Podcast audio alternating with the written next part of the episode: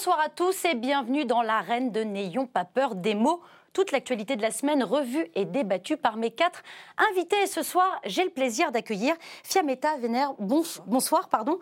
Vous êtes essayiste, journaliste, politologue. Vous avez dirigé la publication euh, de la revue Prochois et vous avez publié Extrême France en 2006 aux éditions euh, Grasset. À vos côtés, Pierre Jacquemin, le rédacteur en chef euh, du magazine Regard, un trimestriel papier. Voici d'ailleurs le dernier numéro, Gilets jaunes, nouvelle figure du peuple, mais qui se décline euh, aussi sur Internet à suivre sur le lien regard.fr. En face de vous, euh, Pierre se trouve Pierre. Euh, oh là là, décidément aujourd'hui se trouve Philippe Manière. Bonsoir. Vous êtes ancien journaliste. Vous avez dirigé l'Institut Montaigne. Aujourd'hui, vous êtes à la tête du cabinet Footprint Consultant que vous avez fondé en 2010. Et celle qui jouera à domicile ce soir, c'est vous, Caroline Janvier. Vous êtes députée La République en marche du Loiret et membre de la commission des affaires sociales ici à l'Assemblée recevoir euh, Caroline Janvier pour la première de l'année, ça s'imposait, évidemment. je vous ai fait sourire avec euh, ma blagounette. Bon, d'ici 15 jours, ce sera terminé, évidemment, on sera en février. Vivement février. Je vous rappelle que ce débat, c'est aussi euh, le vôtre. N'hésitez pas à partager vos points de vue, vos remarques sur Internet grâce à notre page Facebook et sur Twitter avec le hashtag NPPM. Et voici tout de suite le sommaire de l'émission. Une lettre, quatre thèmes et 34 questions. Voilà les termes du grand débat national posé par le président de la République en personne. Est-ce la bonne réponse à la crise que traverse le pays ou un formidable outil de communication? Sept heures d'échange avec les élus de Normandie suffiront-elles à convaincre? Nous analyserons avec mes invités ce jeu de questions-réponses avec les territoires.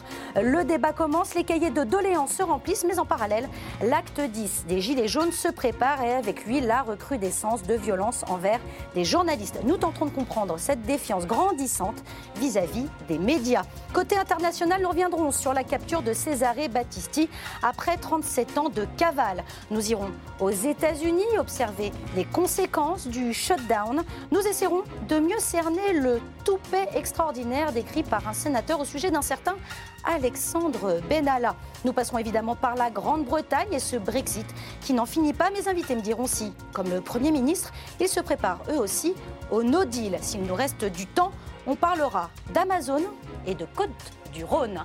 Un très beau programme qui commence tout de suite avec le lancement du grand débat national, c'était mardi dernier dans l'heure devant 600 élus normands. Et pendant cette heure, Emmanuel Macron a discuté, échangé, défendu son point de vue sur de nombreuses thématiques réparties en quatre chapitres. Dans sa lettre aux Français, le président de la République a soumis 34 questions, dont la toute première interroge sur la recherche d'une fiscalité plus juste et plus efficace. À cette question, ils sont nombreux à lui répondre rétablissez l'ISF. Mais pour le président, la solution n'est pas là je vous le dis très franchement, l'ISF doit faire partie de ce débat.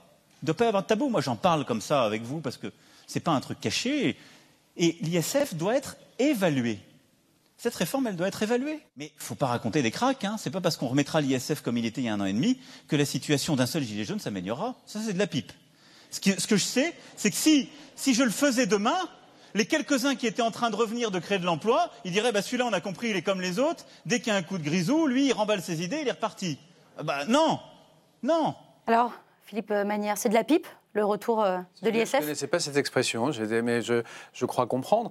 Euh, oui, enfin, ce serait vraiment, à mon avis, une catastrophe de rétablir euh, l'ISF parler aussi du prélèvement forfaitaire unique, dit flat tax, qui sont les deux éléments qui ont pu commencer à faire réfléchir les gens qui, soit voulaient quitter la France, ils étaient de moins en moins nombreux parce que grande partie l'avait déjà fait, soit envisageait, commençait euh, à revenir en France. Euh, il faut bien comprendre que l'ISF, c'est un impôt qui est extrêmement destructeur, mais comme c'est un tout petit peu technique, souvent c'est difficile à expliquer. Je vais essayer en, un instant de vous donner quelques exemples. Dans l'ISF tel qu'on le connaissait avant, et mhm. donc tel qu'on le rétablirait si on donnait droit aux revendications actuelles, euh, vous ne pouviez pas, par exemple, être exonéré d'ISF si vous aviez moins de 25% d'une entreprise et si vous n'y étiez pas dirigeant. Le résultat, c'est qu'il y a des tas de TI françaises, de grosses PME, d'entreprises, où vous avez vu des vieillards se maintenir au pouvoir pour ne pas payer l'ISF. Vous avez vu toute la famille casée dans les structures de direction alors qu'elle n'était pas forcément compétente pour ne pas payer l'ISF. Symétriquement, vous avez des familles, au contraire, le capital est très dispersé. Vous avez plein de gens, donc ils, sont assujettis à l'ISF parce qu'ils ne qualifient pas pour la condition d'exonération. Résultat, qu'est-ce qu'elle fait la boîte? Elle est obligée de payer de très gros dividendes pour que tout le monde puisse payer son ISF.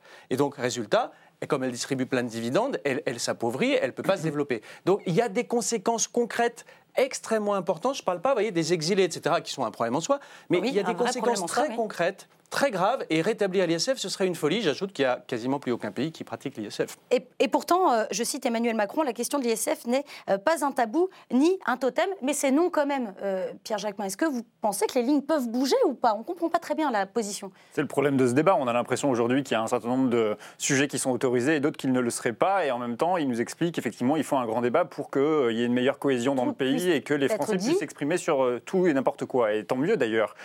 sauf qu'à un moment donné, il faut aussi connaître les règles du jeu comment tout ça va se terminer. Et le problème, c'est qu'effectivement, si la question de l'ISF qui cristallise un certain nombre de demandes des Gilets jaunes, mais pas que, on voit bien qu'un des problèmes aujourd'hui qui ressort dans, euh, euh, chez les Français, c'est ce sentiment euh, qu'une partie de la politique, ou en tout cas que la majorité de la politique n'agit que pour une minorité de gens. Et cette minorité de gens, c'est cette, cette minorité qui devrait aujourd'hui payer l'impôt sur la fortune. J'ajoute une chose sur la, la malhonnêteté dans la manière dont Emmanuel Macron présente les choses dans ce débat.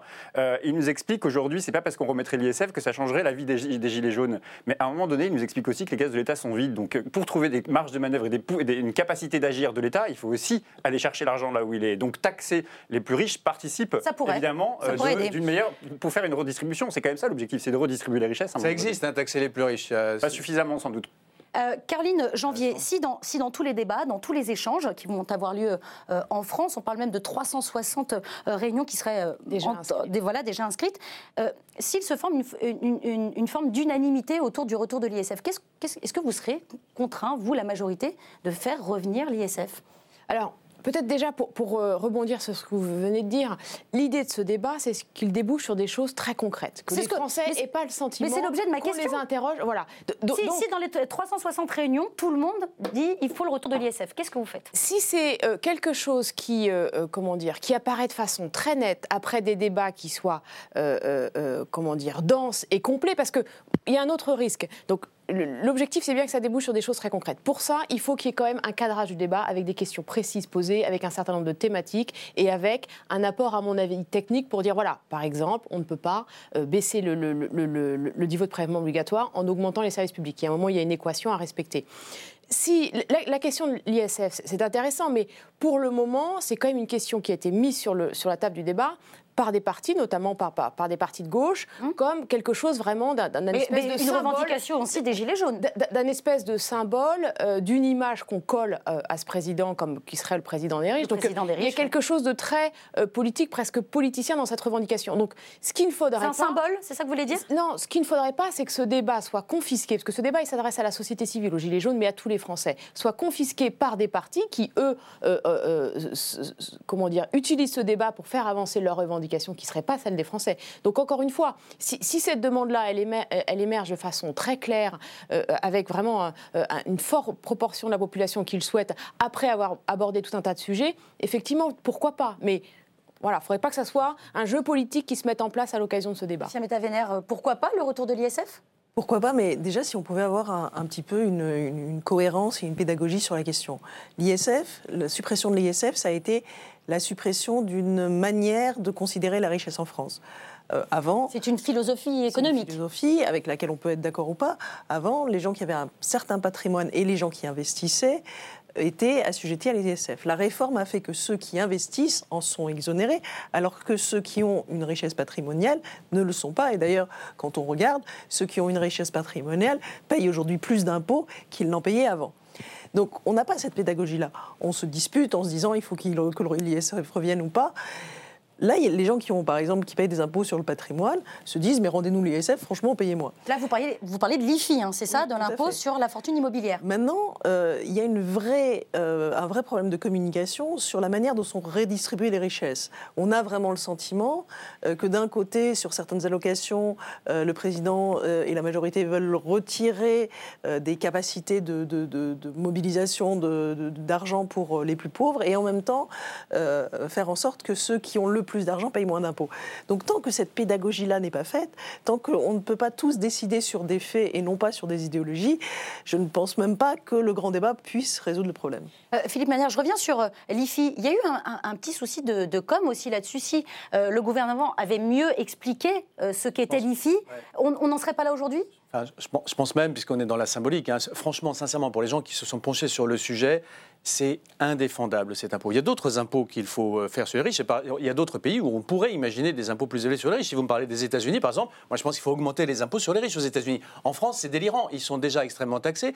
Et l'ISF euh, a montré, euh, pour tous ceux qui ont regardé le sujet de près, à quel point il était destructeur d'emplois, de richesses. Et donc il est mauvais pour toute la population. C'est pas seulement qu'il est mauvais pour ceux qui le payent, c'est qu'il est mauvais pour toute la population. Cela dit, puisque vous me posez la question sous l'angle de la communication, moi ma conviction, c'est que le président, la majorité, sont passés à côté de quelque chose. C'est si vous voulaient faire ce qu'ils ont fait, il suffisait qu'ils le fassent en gardant le même nom. Si on avait dit l'ISF reste l'ISF, mais il va taxer que cette catégorie de biens. Je ne trouve pas que ce soit une bonne idée en soi, peu importe. Euh, mais on peut discuter à l'infini. Mais en tout cas, puisqu'il s'agit toujours d'un impôt sur la fortune dont la base a été légèrement amendée, et à mon avis très heureusement amendée, si on avait dit l'ISF change, mais ça reste l'ISF, il y aurait 99% de la population qui sans doute n'aurait pas vu qu'il y avait une difficulté. Parce que, effectivement, comme le disait, il y a beaucoup de gens qui continuent à payer, certains payent plus. On vous aurait probablement pas accusé de mentir aux gens, je pense, mais en tout cas, on ne serait pas descendu dans la rue pour leur établissement de quelque chose qui n'a pas disparu. Euh, c'est ça qui est dingo dans la situation où on est. Mais on n'a pas vraiment choisi en tant que population française de décider euh, vers quoi on allait pour taxer la richesse. C'est-à-dire qu'on va vers une société qui considère que investir dans le capital est positif. C'est un choix. On peut être d'accord ou pas, mais on ne l'a pas vraiment choisi. Alors que euh, épargner n'est plus positif. Or, les Français, depuis des générations, considèrent que l'épargne, que la pierre est quelque chose qui est positif. On n'a pas choisi ça. L'épargne, c'est pas seulement la pierre. Euh, les gens qui investissent, comme vous le disiez très justement, dans du productif, qui achètent des actions, ils la même chose. aussi. On a une tradition d'épargner dans la pierre qui est remise en question un peu trop rapidement par rapport à notre capacité de tous les, tous les petits ménages ou tous les gens qui ont un petit patrimoine immobilier sont évidemment exonérés dans l'IFI. Hein. C'est seulement ceux qui ont un gros patrimoine immobilier qui y sont assujettis. on a, changé à cette situation-là. On a changé les choses. Globalement, c'est vrai que la question de l'ISF cristallise aujourd'hui toutes les tensions, mais je crois que plus fondamentalement, c'est la question de, des répartitions des richesses qui se pose, c'est la question du pouvoir d'agir de l'État et donc de comment on fait en sorte que l'État retrouve ses capacités à investir dans le service public, à investir aussi dans, euh, dans, dans, dans, la redistribution, justement. Et donc, c'est la question fiscale qui devrait être au cœur aujourd'hui des préoccupations. Comment on repense notre système fiscal? Cinq tranches d'impôt sur le revenu aujourd'hui, c'est absolument aberrant. C'est-à-dire qu'il n'y a pas que cinq niveaux de tranches de population qui vivent dans notre société. Donc, du coup, tout ça doit être mis en question. Il faudrait une tranche supplémentaire?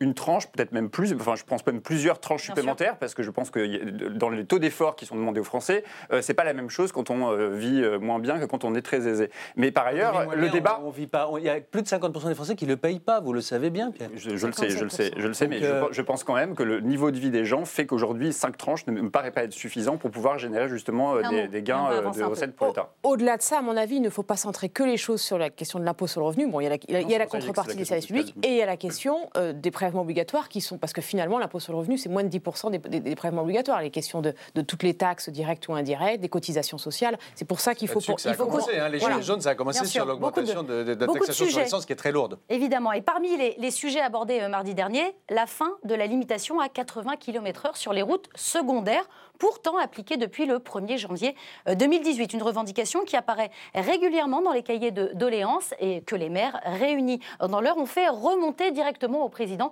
qui s'est montré plutôt ouvert à des aménagements. L'objectif, c'est de réduire le nombre de morts sur les routes. Il y a des propositions qui ont été faites par le gouvernement. On voit bien qu'il y a une bronca. Est-ce qu'il faut dire qu'il faut tout arrêter? Franchement, non, parce que je ne pourrais pas regarder les familles d'accidentés de la route euh, dans les yeux si je vous disais ça pour vous faire plaisir. Est-ce qu'on peut faire quelque chose qui soit mieux accepté, plus intelligent? Sans doute oui. Il faut ensemble qu'on trouve sur ce sujet aussi, par le débat, une manière plus intelligente de le mettre en œuvre. Il n'y a pas de dogme. Caroline Janvier, concrètement, euh, c'est quoi quelque chose de plus intelligent? C'est parce que. C'est sûr qu'il ne faut pas être trop intelligent. De dire. Et trop subtil, c'est ça. Je vais essayer de ne pas être trop subtil. Euh, c'est-à-dire que le fait de diminuer la vitesse, de passer de 90 à 80 km/h, on sait que ça, euh, et c'est l'objectif de cette mesure, fait diminuer le nombre de, morts sur les routes. En revanche, la façon dont ça a été mis en place, c'est-à-dire le fait de dire de façon arbitraire, ce sont toutes les lignes sans opérateur central, euh, la façon dont ça a été mis en place, ça aurait pu être euh, fait de façon plus concertée avec les élus, avec les commissions qui sont spécialisées sur, euh, les sur la prévention routière, qui connaissent les zones qui sont accidentogènes, parce qu'on le sait, le, fait de mettre 80 km/h, à certains endroits, ça se justifie, à d'autres beaucoup moins. Quand vous avez une ligne droite, effectivement. Donc, ce qui pourrait, à mon avis, être pensé, c'est euh, les routes sur lesquelles cette mesure s'applique. Mais alors, euh, on se dirige vers un 80 km/h à, la carte, en fonction des départements, euh, Philippe Manière Oui, non, je pense que c'est une excellente affaire pour euh, ceux qui encaissent l'argent des radars, parce que si ça change tout le temps, on ne saura jamais si c'est 80, 70 ou 90. Et, ça du coup, ça va faire plus de sous ça, pour. Ça, va flasher sévèrement, croyez-moi. C'est la raison pour laquelle on ne l'avait pas fait comme ça. Moi, moi je ne suis pas favorable à cette mesure, parce qu'effectivement, si on va jusqu'au bout de l'idée qu'il faut réduire la vitesse pour ne pas avoir d'accident, bah, à zéro à l'heure, vous avez zéro mort. Donc, il faut savoir arbitrer. C'est le travail de l'exécutif, c'est le travail du décideur public, c'est le travail du gouvernant de dire bah oui, j'ai des avantages, puis j'ai des inconvénients, donc je mets la ligne là. Fallait-il la mettre à 80 plutôt qu'à 90 Politiquement, je pense vraiment pas. Ça aussi, ça a été tout le monde vous l'a dit dans les territoires, la première cause de fâcherie euh, et le début de la cristallisation de ce qui allait devenir le mouvement des Gilets jaunes. Donc c'est probablement... Divorce, oui, le divorce entre les territoires et, Paris. Ensuite, euh, moi, ce qui m'ennuie, c'est qu'on vit dans un pays, et on peut en parler pour la vitesse limitée, mais pour d'autres sujets aussi, où curieusement, le décideur public ne cesse de changer la loi plutôt que de la faire appliquer. C'est-à-dire que euh, vous avez. en, l'occurrence, depuis je, juillet 2018, roule peu, je roule peu, mais quand je roule, je suis toujours respectueux des limites de vitesse. Je me l'impose à moi-même. Non, mais je peux vous dire que je vois là où il y a des radars, tout le monde qui est à la même vitesse que moi, euh, ralenti, et qui tout d'un coup se mettent à réaccélérer quand ils ont leur petit appareil qui leur dit qu'il y a un radar c'est juste pas acceptable. je sais qu'il y a un problème de liberté publique pour interdire ces objets-là, mais comme maintenant en plus vous avez, grâce aux gilets jaunes, la moitié des radars au moins qui ont été juste brûlés, ce qui est, c'est attentatoire à tout ce à quoi je crois. C'est-à-dire que moi, il y a des lois auxquelles je ne souscris pas mais que auquel j'obéis parce que je suis un citoyen. Et que ces gens qui se drapent dans leur dignité de citoyen, euh, euh, à qui on aurait fait je ne sais quoi, qui justifierait qu'ils puissent euh, franchir la barrière de la légalité, se mettent à détruire les appareils qui contrôlent. Et la plupart d'entre eux, j'exagère, beaucoup d'entre eux, j'en suis sûr, ont les petits appareils. On est un peu chez les dingues, donc discutons de l'opportunité de faire 80 ou 90 mais cessons de faire des lois plutôt que de nous préoccuper de la manière dont elles sont appliquées. Et c'est parce que ça aussi, ça énerve un certain nombre de gens, pas tous des gilets jaunes, mais certains, j'en suis sûr. Cessons de faire que la loi ne soit appliquée que par ceux qui se disent qu'elle s'applique, alors que tous ceux qui ne veulent pas la respecter la contournent. Ça, je trouve que c'est inacceptable en République. Et d'ailleurs, la France, de ce point de vue-là, est assez originale. Hein. Il faut descendre assez loin au sud pour trouver quelque chose qui se compare. Vous allez chez n'importe quel de nos voisins, les gens ont leur avis sur telle ou telle loi, mais ils, la, respectent, Parce que, voilà, c'est la loi. Est-ce que est-ce que Pierre Jacquemin, c'est un recul? Vous voyez là le début d'un rétropédalage? Bah, En tout cas, je, pense que c'est intelligent de s'interroger sur l'opportunité d'avoir pris cette mesure de manière totalement arbitraire ou en tout cas assez autoritaire. C'est-à-dire que, euh, vous le disiez vous-même d'ailleurs, il y a eu un manque de concertation. On ne peut pas avoir une vérité absolue sur la question de, de, la limitation de vitesse. Quand vous regardez les pays européens, au Danemark, ils ont augmenté euh, de 10 km/h la limitation de vitesse. Il y a eu moins d'accidents. Donc peut-être qu'on fera la démonstration qu'il y aura moins d'accidents en baissant, en ramenant à 70 euh, et à 80 km/h.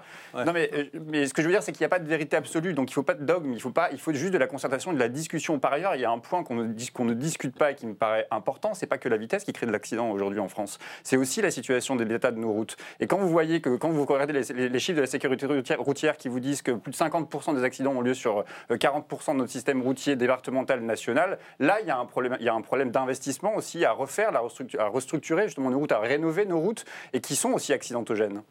Euh, c'était euh, pourtant, euh, Fiametta Vénère, la mesure phare d'Edouard Philippe. Hein. Est-ce que, est que là, il est totalement désavoué?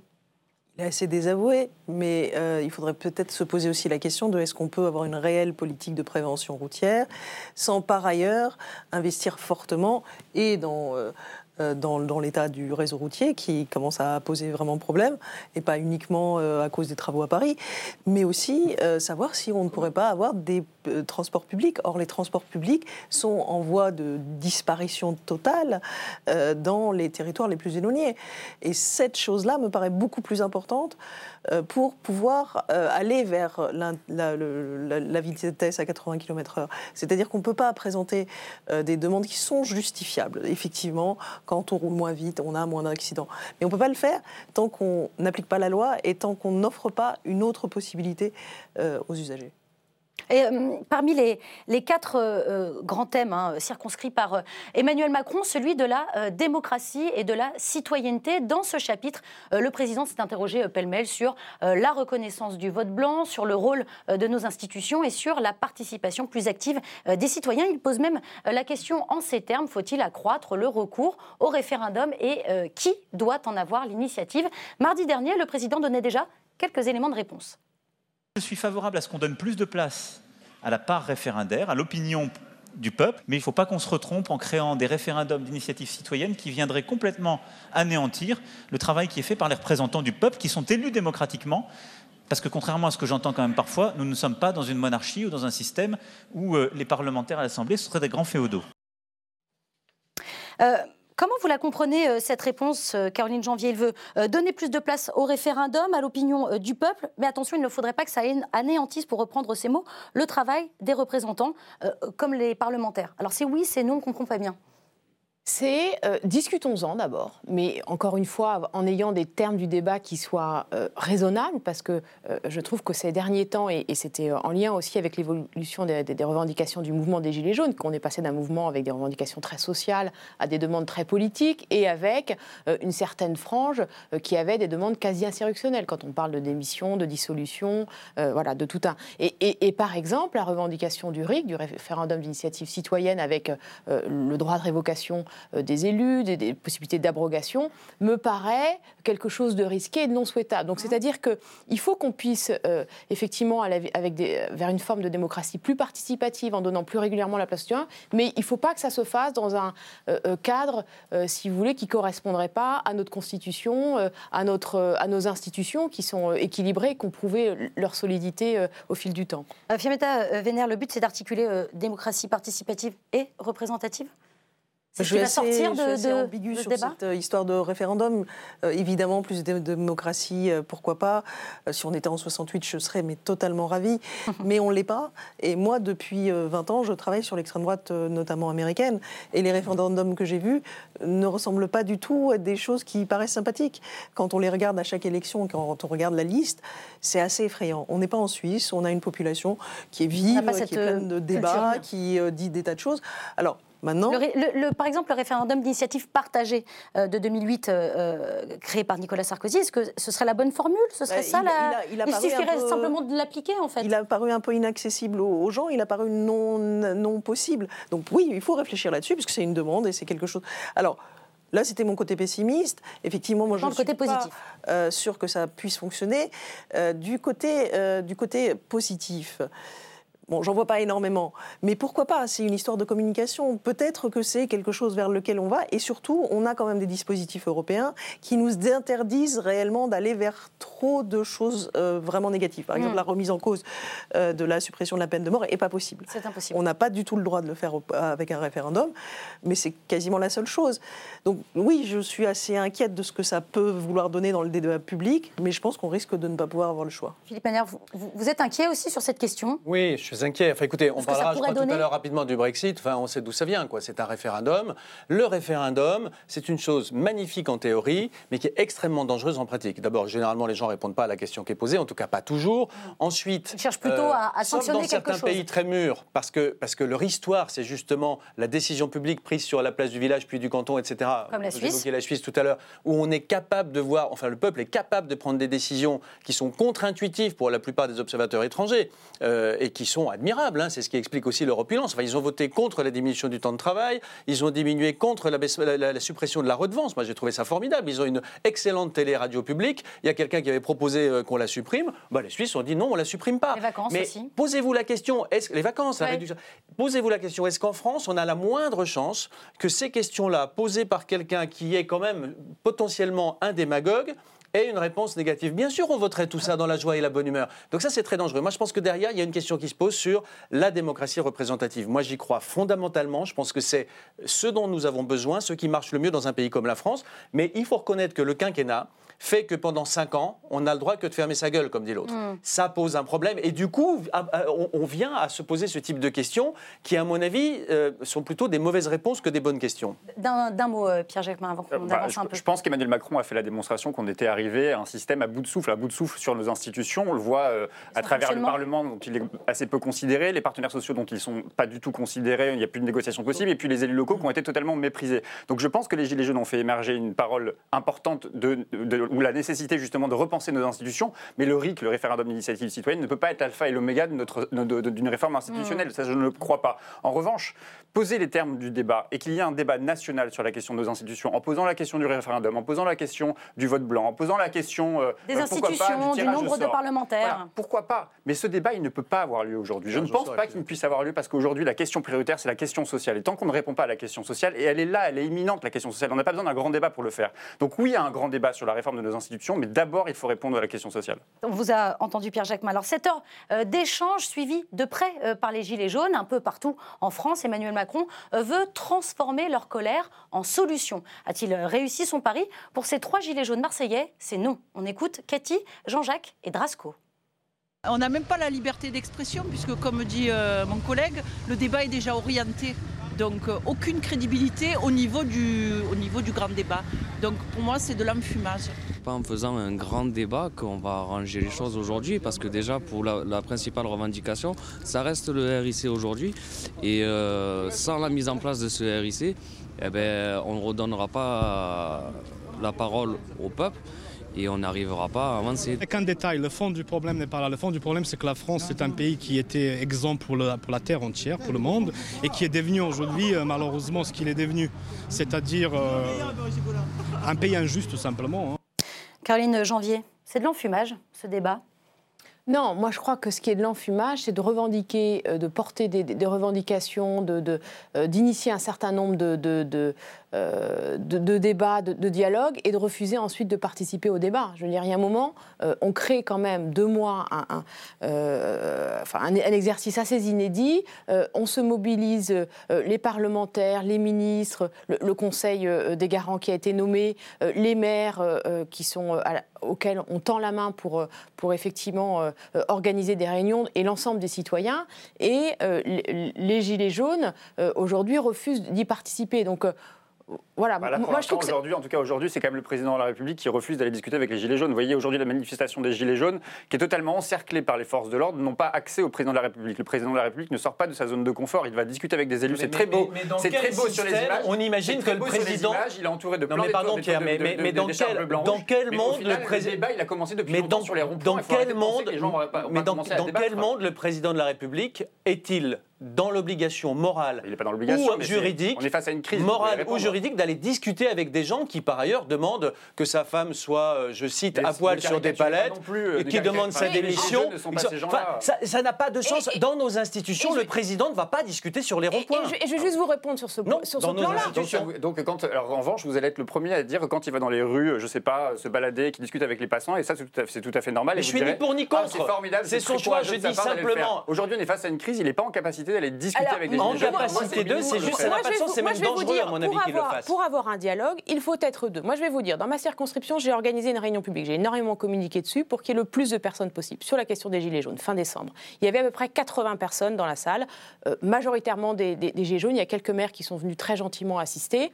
Je me suis retrouvée seule face à une salle très en colère, euh, n'étant pas prête à entendre ce que, ce que je disais, considérant que tout ce que j'allais dire, c'était de toute façon de l'enfumage et, et, de la langue de bois. Donc, si vous voulez, on a passé quatre heures, ça s'est plutôt bien passé, ça s'est bien terminé, j'ai pu entendre tout ce qu'ils avaient à me dire, et, et c'est mon rôle. Mais si vous voulez, il y a un moment... donc c'est bien là l'essentiel, du coup, Non, parce que si vous voulez, il y a un moment, pour, pour moi, c'était un échec, dans le sens où nous, ne sommes, euh, nous, nous, avons abouti à rien, euh, nous n'arrivions pas quelque part à communiquer.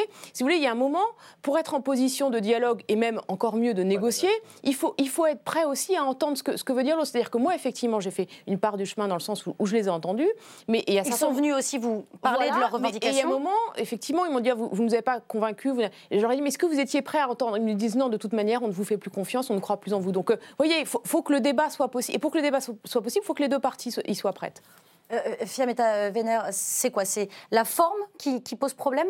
Alors, c'est toujours une histoire de communication. Aujourd'hui, on se dit que le grand débat, c'est le moment où le président de la République est allé euh, voir les maires. Non, le grand débat, ça a été, ça aurait dû être le moment où tout le monde pouvait écrire dans les cahiers de doléances. Si on revient sur cette chose initiale, les Gilets jaunes peuvent totalement s'exprimer.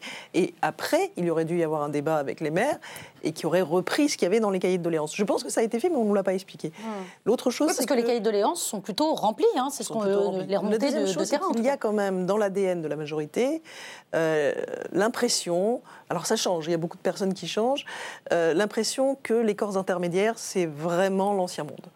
Or, on voit aujourd'hui cette espèce de revendication d'avoir un contact direct entre le peuple euh, et le roi, euh, qui est une revendication, euh, mais non, qui est pas, oui, qui est l'effet Internet, mais qui est aussi l'effet, les corps intermédiaires, c'est de la merde. Mmh.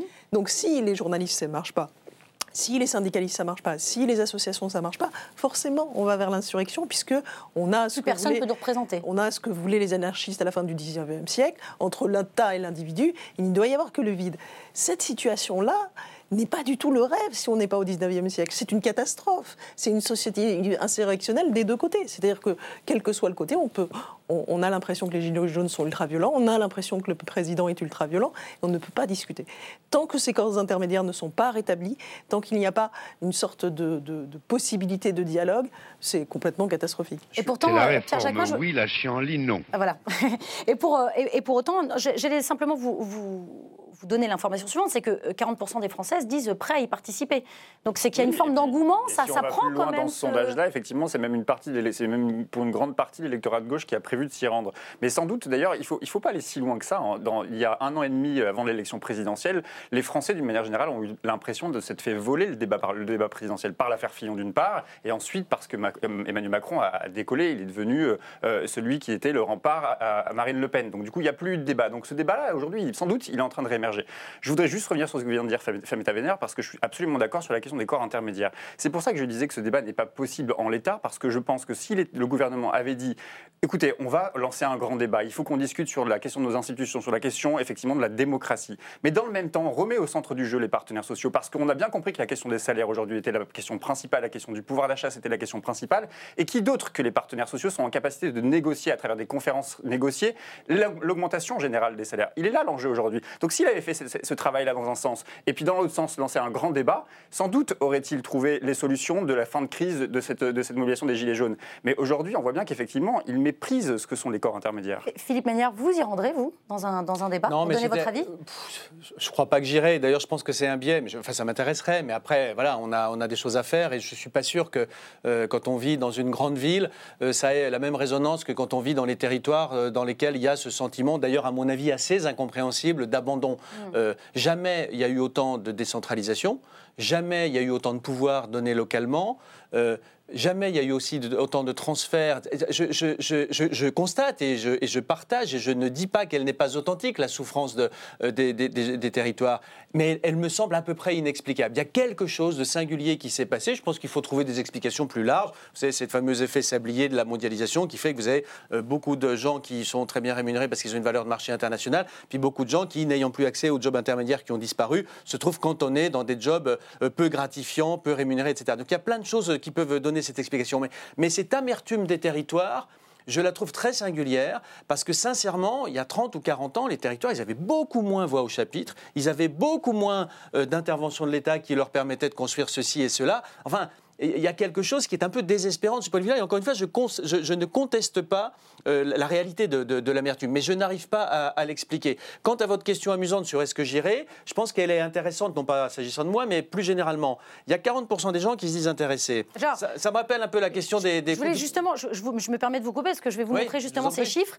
Euh, que pensent les Français du grand débat? Euh, Donc c'est un sondage là pour BFM TV. 45% des Français ne comptent pas prendre part au débat. 40%, c'est ce que je vous disais, des Français qui y participent 13% se disent certains sûrs et certains d'y participer. Alors, je, suis très heureux que les gens y participent et je ne veux certainement pas euh, jeter quelques anathème sur ceux qui vont y aller. Je suis très heureux et plus il y en aura, mieux ça vaudra. Je dis simplement qu'il ne faut pas oublier qu'il y a un biais. Quelqu'un qui a beaucoup de boulot, qui a beaucoup de responsabilités, qui a une famille dont il doit s'occuper, etc., a moins de chances d'y aller que quelqu'un qui est euh, soit euh, retraité, soit chômeur. Les, retraités sont surreprésentés. évidemment qu'ils sont surreprésentés. Vous, vous, vous, rappeliez, tout à l'heure gentiment que j'ai été journaliste pendant un certain temps. Je me souviens que le courrier des lecteurs est toujours assez démoralisant, mais on sait qu'il faut le corriger parce que ceux qui écrivent aux journaux, par définition, ils ont plus de temps et ils sont plus motivés. Pourquoi ils sont plus motivés? Parce qu'ils ne sont pas contents. Les gens qui sont contents, ils écrivent jamais. Les gens qui sont occupés, ils écrivent jamais. Ça, c'est exactement la même chose. Vous allez avoir très probablement un débat dont l'intérêt, non pas l'intérêt intellectuel, mais l'intérêt en termes de représentativité et d'utilité à la sortie,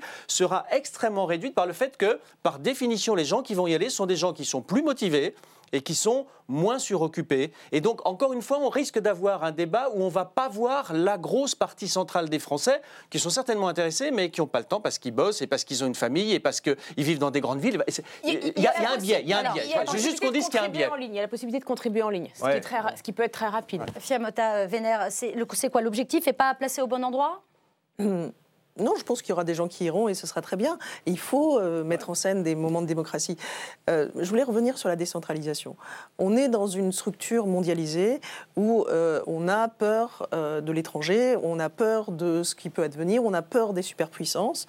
Et on se retrouve depuis euh, une vingtaine d'années, même plus, avec un, pouvoir central qui nous explique que la décentralisation, c'est formidable. Non, la décentralisation, c'est pas formidable. C'est de la perte de services publics, c'est la perte du lien direct, euh, c'est euh, moins d'un certain nombre de choses, c'est moins de transport public. Et tout le monde le dit depuis des années, et là, je suis désolée d'employer le terme élite auquel je souscris pas vraiment, mais les élites centralisées ne voient pas le sentiment de, de perte de pouvoir que peuvent avoir des gens qui ne sont plus reliés au centre.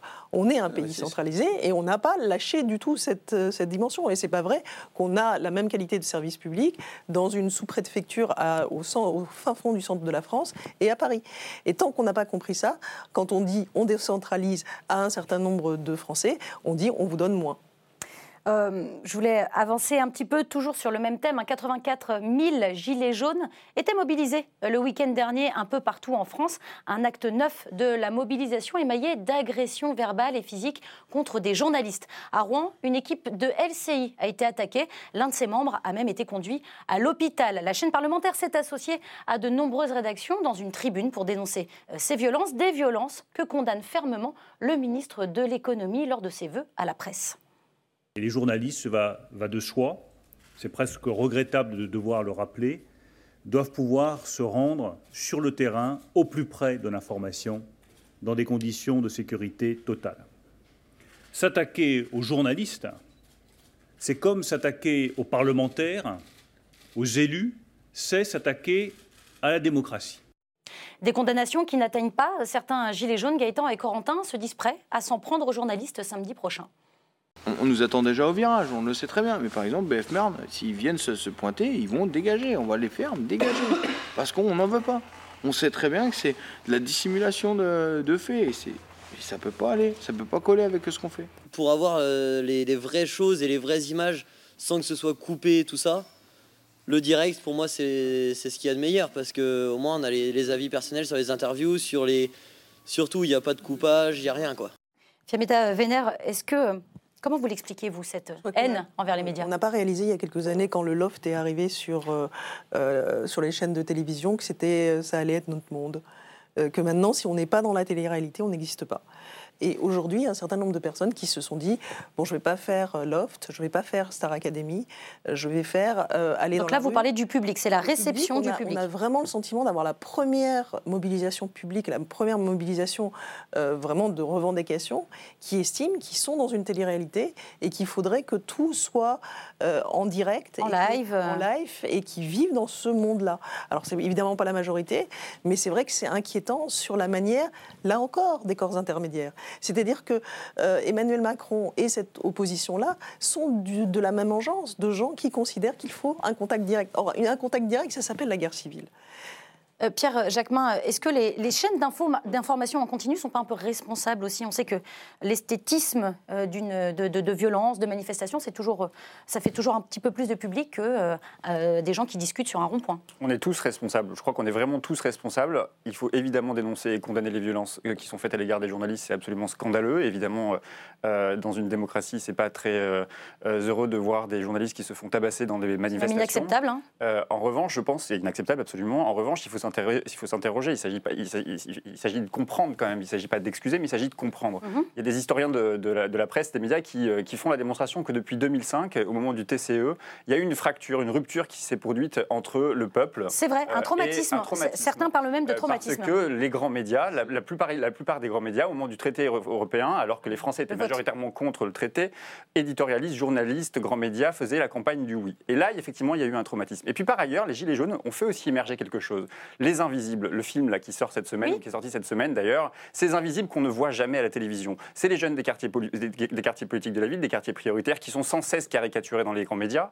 C'est aussi euh, ces gens qui vivent de rien, qui, sont, qui vivent dans la précarité, qu'on ne voit pas à l'écran. Et c'est vrai que les Gilets jaunes ont fait émerger sur les plateaux de télévision des gens qu'on ne voyait pas. Je ne dis pas que euh, toute cette colère, cette colère évidemment, elle est légitime parce que ce sont des gens qui n'ont jamais été considérés par les grands médias. Mais le mode d'expression. Et puis il y a aussi, mais le mode d'expression euh, qu'on participe justement d'une caricature de ces populations. Et puis il y a aussi ce sentiment, ce que vous disiez tout à l'heure un peu Fiametta Vénère, même si vous ne reprenez pas le mot élite, il y a ce sentiment euh, qu'il y a ce eux et nous. Nous sommes le peuple et il y a eux. Et dans le eux, il y a aussi les journalistes qui font aussi partie de cette oligarchie. Et donc, euh, ça, mais ça a toujours existé, non? Ça a toujours existé, mais je pense qu'effectivement, depuis quelques années, peut-être depuis 2005 selon les historiens, ça, cette rupture est de plus en plus forte, cette fracture est de plus en plus forte. Caroline Janvier oui, moi je crois qu'effectivement c'est extrêmement dangereux et je crois qu'il ne faut pas avoir une vision trop naïve de, ce phénomène et de ces revendications qui sont pour moi du même ordre que les demandes très insurrectionnelles euh, euh, sur, un plan politique. Je veux dire, c'est une, atteinte, c'est une menace directement à un contre-pouvoir extrêmement important qui est la liberté de la presse. Donc euh, pouvoir avoir de façon publique ce type de parole, je crois vraiment qu'il faut, comment dire, l'analyser avec une grille de lecture politique et pas considérer ça comme euh, le discours du peuple ou de l'ensemble des Français. C'est quelque chose qui, pour moi, ne, vient pas de nulle part, qui est mais, qu'est-ce que vous êtes... par les extrêmes. Ah voilà, c'est ce que vous êtes en train de dire. Tout à fait. Qu'il y a une responsabilité des politiques. Des partis qui sont anti-système et qui considèrent ce que vous venez de dire, c'est-à-dire qu'il y aurait une alliance... Et précisez, vous parlez par exemple de Jean-Luc Mélenchon, de Marine Le Pen. Marine Le Pen, voilà. Euh, leur parti, notamment certains de leurs députés, je ne voudrais pas mettre tous les, tous les, tous les élus de Non, mais par exemple, quand Jean-Luc Mélenchon dit pourrissez-les partout où vous pouvez. Voilà. Très vous référence à ce, ce type de phrase. Il y a une responsabilité. Voilà. C'est et, cette, voilà, c'est très grave. Et pour moi, il y a une espèce de cohérence dans, ce, dans quelque chose qui est, de l'ordre du populisme et qui est, donc un discours anti-système et qui met dans le même sac euh, les élus, les médias, en considérant qu'il y a une alliance objective euh, euh, de ce monde-là contre ce qui serait le peuple. Philippe Agnère non, bien sûr, il y a de la récupération, il y a de la manipulation, c'est inacceptable. Moi, quand j'entends un élu de la République, enfin, je le connais un peu, j'avais plutôt du respect pour lui, mais quand on dit ça, on sait que ça va avoir des conséquences potentiellement enfin, graves. C'est juste inacceptable qu'un élu de la République dise quelque chose d'aussi grave. C'est évidemment inacceptable d'attenter à la personne d'un journaliste. Euh, alors, tout ça est d'autant plus curieux que euh, vous avez quand même, à mon avis, un phénomène des Gilets jaunes qui a été très fortement amplifié dans sa réalité et dans son impact perceptible et dans ses conséquences politiques par le live qui a été assuré par les chaînes euh, info. Alors, c'est le paradoxe quand même. Imaginez, ce que, je disais que les Gilets hein. jaunes disent qu'ils ont été trahis ou pas bien représentés par les journalistes, mais on est vraiment chez les dingues. C'était presque impossible d'imaginer qu'on en parle plus que euh, ce, qui a été fait par. Et moi, et moi, je trouve. Je ça l'est moins maintenant. Je trouve que BFM. Je trouve, eh heureusement que ça l'est moins. Le mouvement est déjà moindre et puis au bout d'un moment, c'est plus un phénomène. C'était une couverture massive avec un effet d'écho, à mon avis, incontestable pendant les 3, 4, 5 premières semaines, assumé par BFM, dont moi je trouve que le rôle euh, mérite d'être discuté. En tout cas, ce que je voudrais simplement dire, c'est que oui, il y a la manipulation, mais il y a le terrain. Et moi, c'est ça qui m'effraie le plus. C'est-à-dire qu'on m'aurait dit il y a 10 ans que je vivrais dans ce pays, dans mon pays, avec tous les jours des attaques antisémites, des attaques physiques contre les journalistes, des attaques contre les, les représentants de la République qui sont homophobes, racistes, qui sont, qui sont, euh, euh, il y en a tellement maintenant que c'est à peine si on a le temps de les condamner pour ceux dont c'est le métier. Il y a quelque chose qui a basculé complètement. Moi, je pense que ça tient certainement à ce que disent un certain nombre de gens sur la mondialisation, etc je pense que ça tient aussi beaucoup à quelque chose qui, moi je regrette, mon cœur saigne, c'est la disparition de la culture politique élémentaire. Enfin, ces gens-là, manifestement, ne savent pas ce que c'est qu'un débat de bonne foi entre gens également honnêtes qui ne partagent pas la même opinion. Ces gens-là ne savent pas qu'il faut des journalistes pour qu'on soit informé, pour pouvoir ensuite exprimer son suffrage librement et de manière éclairée, parce qu'on ne le leur a jamais dit. On a affaire à des gens dont la culture politique est négative. Qu'est-ce qui se passe à l'école? Qu'est-ce qui se passe pour que plus personne ne sache ces choses élémentaires, le respect dû à la personne, le refus, ne pas s'autoriser à prendre un bouc de la presse aussi, la qui est là. pluralité des opinions, la nécessité d'une presse. Quelque chose s'est effondré. Alors bien sûr, après les gars, ils surfent dessus parce qu'ils sont mal intentionnés, mais ils ne pourraient pas le faire s'il n'y avait pas cet effondrement qui, moi, pour moi, est le phénomène le plus incompréhensible et dramatique de ces 20 dernières années. Mais Vénère, est-ce que vous souscrivez à ces propos? En partie, mais je pense qu'ils savent très bien comment un débat se passe, c'est juste qu'ils n'en veulent pas. Hmm. Euh, et qu'on est arrivé à ce moment de, fermeture politique qui est complètement hallucinante. On a vraiment l'impression euh, d'avoir un mouvement social euh, de ce qu'il y avait sur Internet, comme si Internet était sorti dans la rue, il s'était vraiment euh, incarné dans des humains. Sur ce, c'est pas la première fois. Tout ce qui concerne l'antisémitisme, on l'a depuis 98-99. Euh, et c'est juste qu'on est en train de se rendre compte que ça passe de plus en plus. Tout ce qui est violence contre les personnes et contre euh, les journalistes, on l'a avec la manif pour tous, dont j'ai vu des confrères éditorialistes dire mais attendez, pour la, pour la première fois, la droite, le peuple de droite se révolte en acceptant toutes les dérives qu'il y avait eu. Et les dérives qu'il y a eu au moment du mariage pour tous étaient assez hallucinantes. Et tout ça fait que l'impunité arrive. Et ce qui est un problème, c'est l'impunité. C'est de dire, finalement on les aime bien. Finalement, euh, c'est quand même sympa ce, monsieur qui tape sur un flic tout seul avec ses mains et c'est séduisant. Évidemment, on s'autorise plus à condamner parce que la victime. De complicité, euh, donc ça, pas L'image est étonnante. Évidemment, l'image est étonnante. Si c'était un film de Hollywood, on trouverait ça formidable. Mais non, on est sur la réalité. On est sur le réel. On est sur un, quelqu'un des forces de l'ordre. Ça ne veut pas dire qu'il ne faut pas condamner les dérives policières. Bien sûr. Bien sûr. Bien sûr. Mais l'impunité a changé de sens et on estime que certaines choses sont tolérables. Euh, et, la place euh, qu'il y a dans le débat public à des discours qui sont racistes, qui sont xénophobes, qui sont euh, homophobes, qui sont et, et, et, tout le monde a l'air de, de, de, trouver ça normal que des gens comme ça puissent. Que Moi, je ferais juste un parallèle. Je regardais un documentaire sur Bush et je voyais dans les premiers moments quand il était moins connu ou sur des plateaux et il avait pas le, il avait un physique qui plaisait manifestement à certains journalistes sur les plateaux. Il, pouvait dire des choses comme, bah écoutez, moi je, peux, je, je, ne veux pas avoir de relation avec quelqu'un qui a eu des enfants et, la journaliste lui disait ah bon mais vous parlez de votre femme d'un un peu amusé. Donc il y a un peu un glissement et, je trouve que la montée du populisme, elle est très liée à une espèce, d'acceptation que dans le débat public, il y ait des propos euh, euh, qui sont finalement assez graves, mais dont plus personne ne s'offuse parce qu'au bout d'un moment, ils sont tellement nombreux que cela paraît comme représentatif d'une partie de la population. Alors, pour euh, clore en, douceur et en sourire cette séquence, je vous propose maintenant un petit jeu que certains connaissent déjà ici. Je vais vous donner trois infos euh, et vous allez tout simplement me dire si elles sont vraies ou fausses, fake news ou pas. Euh, c'est tout de suite avec euh, cette première image. ça, se passe, ça se passe à Toulouse et figurez-vous que le maire de la ville, Jean-Luc Moudinque, s'est infiltré parmi les casseurs présents dans un cortège de gilets jaunes. Est-ce que c'est vrai Tout à fait juste. Et oui, bravo, un point, un point pour Pierre Jacquemin. C'est totalement vrai. Alors le maire, les Républicains de Toulouse, a mis son, son casque de moto, une tenue sombre, et il est resté 10 minutes dans un groupe de casseurs pour tenter de comprendre leurs revendications et leur mode opératoire. C'était le samedi 1er En revanche, il explique d'ailleurs qu'il a vu de près que euh, ces casseurs, c'était que des gens d'extrême gauche et des gens d'extrême droite. Je ne sais pas très bien comment il est arrivé à cette conclusion. On, lui, posera, on lui posera la question. En parlant casqué, c'est intéressant. exactement, on lui posera la question. Allez, deuxième info. On parlera tout à l'heure euh, du Brexit, mais juste avant, j'ai sous la main euh, des images absolument hallucinantes de l'aéroport de Londres. Regardez, le 20 décembre dernier, alors j'espère qu'on va voir l'image, le trafic aérien a été euh, suspendu pendant 20 euh, heures en raison d'un ovni. Non, alors c'est pas tout à fait la même image, mais bon, c'est pas grave. Euh, est-ce que vous me croyez? Si je vous dis qu'il y avait un ovni dans le ciel londonien mais déjà, l'image vous aviez écrit qu'il y avait un drone, donc il faudrait que vous décidiez. Et voilà, il n'y avait pas la photo, donc on a mis la réponse à la place. Bravo, bravo les équipes. Bon, c'est pas grave, vous l'avez compris. c'est faux, évidemment, pas d'ovni dans le ciel londonien, mais de simples drones qui ont perturbé le travail des contrôleurs aériens pas d'extraterrestres. C'était pas hein, c'était Gatwick, je crois. euh, c'est ça, exactement. Euh, dernière info, pour terminer cette séquence, on parlait euh, aussi euh, des contrôleurs aériens à l'instant. Eh bien, des aiguilleurs du ciel canadien ont offert des pizzas à leurs homologues américains qui n'ont pas perçu leur salaire en raison du shutdown. est-ce que, est que vous me croyez? Je crois l'avoir lu, oui. Ouais. Ben ouais, c'est vrai, c'est totalement vrai. Euh, 10 000 contrôleurs aériens américains sont obligés de travailler sans rémunération euh, depuis le shutdown. Ils seront payés après. Hein. Évidemment. Enfin, pour l'instant, c'est un peu compliqué. C'est douloureux. Et donc, par euh, solidarité, les collègues canadiens euh, se sont cotisés pour leur acheter des pizzas euh, qu'ils ont fait livrer dans les, dans les aéroports d'Alaska Ah, et de l'Utah, plutôt sympa. Des légumes et des fruits, non. Ah non, Mais non, non, ça, pizza, vraiment pizza, pizza, pizza. Bon allez, fini les fake news, retour à l'actualité euh, avec cette arrestation. Après euh, 37 ans de cavale, l'Italien euh, Cesare Battisti, ancien activiste des prolétaires armés pour le communisme, a été capturé en Bolivie, inculpé dans quatre homicides perpétrés à la fin des années 70. Il s'était enfui en 1981 et n'avait jamais remis un pied sur le sol italien avant lundi dernier. Longtemps caché au Brésil, le fils du président Bolsonaro se gosse euh, sur Twitter.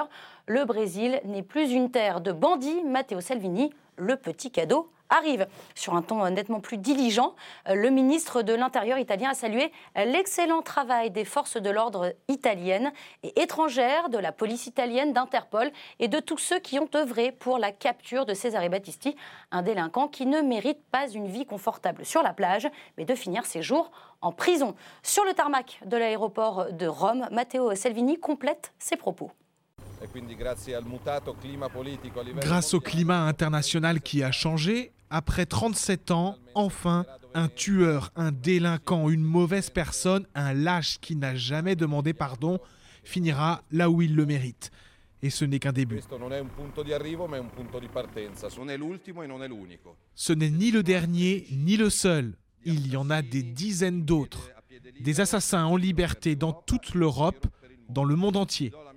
Je vous donne ma parole que nous mettrons toute l'énergie possible pour les ramener dans les prisons italiennes, du premier au dernier. On n'en laissera pas s'échapper un seul, on ira les chercher un par un et on les fera pourrir en prison. Alors pour parler de, euh, de cette question, de cette affaire, euh, je vous propose un petit duel entre euh, Caroline Janvier et Pierre Jacquemin. J'ai- cru comprendre, je sais que vous n'êtes pas tout à fait d'accord sur la question. Fin de l'impunité ou revanche de l'extrême droite Vous avez chacun une minute pour défendre vos opinions. Caroline Janvier, qu'est-ce que vous en pensez? Fin de l'impunité ou revanche de l'extrême droite? Alors, il s'agit. Le contexte actuel, évidemment, et l'interprétation euh, qu'en fait Salvini est tout à fait choquante. Cela étant, euh, euh, c'est quelqu'un qui a été jugé dans des conditions jugées conformes par le, tribunal de. par la Cour pardon, européenne de Strasbourg. Donc, le procès a débouché sur, sur une peine, et cette peine est appliquée, effectivement, très longtemps après des, décennies de cavale. Donc, effectivement, c'est une, une, une issue qui correspond euh, à la conclusion du procès et à la euh, validation de ces conclusions par une cour euh, indépendante. Donc, Pierre Jacquemin? Bah, Monsieur Salvini l'a dit lui-même, on est dans un contexte international totalement différent. Effectivement, on voit là que se construire euh, des extrêmes droites de Bolsonaro à Salvini euh, euh, et d'autres. Et donc, effectivement, la justice, telle qu'elle est incarnée par ces personnalités politiques d'extrême droite, c'est l'esprit de revanche. Et la justice, ça ne peut pas être l'esprit de revanche, justement. Euh, je m'étonne quand même de la manière, dans la manière dont ça s'est produit euh, en Bolivie, comment Cesare Battisti a été inculpé, alors même qu'il avait fait une demande d'exil, de- d'asile, pardon, d'asile Oui. politique, qui n'a pas été encore étudié. Et je me pose la question quand même de savoir quelle tractation il y a pu y avoir entre euh, la Bolivie d'un côté et l'Italie de l'autre. Euh, parce que cette demande-là qui intervient à ce moment-là est quand même très étonnante. Par ailleurs, on ne peut pas euh, non plus rappeler, ne pas rappeler surtout euh, la, la responsabilité de Jacques Chirac, qui a été celle de renoncer à la décision de Mitterrand d'accorder 2004. l'asile euh, euh, à César Battisti. La doctrine contre Mitterrand, on va y revenir. Voilà, exactement, contre un retrait de la vie politique, ce, à quoi il s'était engagé. Et que donc, moi, ça m'inquiète plus sur justement l'état de notre justice de manière générale à l'échelle européenne, à travers des axes d'extrême droite qui sont en train de se constituer partout dans le monde. Vous avez 20 secondes. L'état de la justice vous inquiète aussi Surtout par rapport à cette affaire? Caroline Janvier? Oui, et les suites, euh, parce que euh, effectivement, Salvini fait des déclarations là très euh, vindicatives euh, euh, sur d'autres situations. Donc effectivement, les, les- les suites de, ce, euh, de cette situation, euh, en soi, euh, puis il faut faire attention quand même, parce qu'on là, on parle d'un dirigeant politique. euh, donc normalement, dans une démocratie, il y a une indépendance par rapport à la justice. Donc il ne faut pas non plus confondre. Effectivement, le- le- le, Vous avez évidemment, la minute est terminée, mais vous aurez l'occasion d'y revenir. On va en parler un petit peu. Fiametta Vénère. Bon, déjà, euh, Battisti, euh, effectivement, s'il avait été jugé pendant les années de plomb, ce serait pas pareil. Néanmoins, si on n'a pas envie que ce soit l'extrême droite qui gère les dossiers, on les gère avant.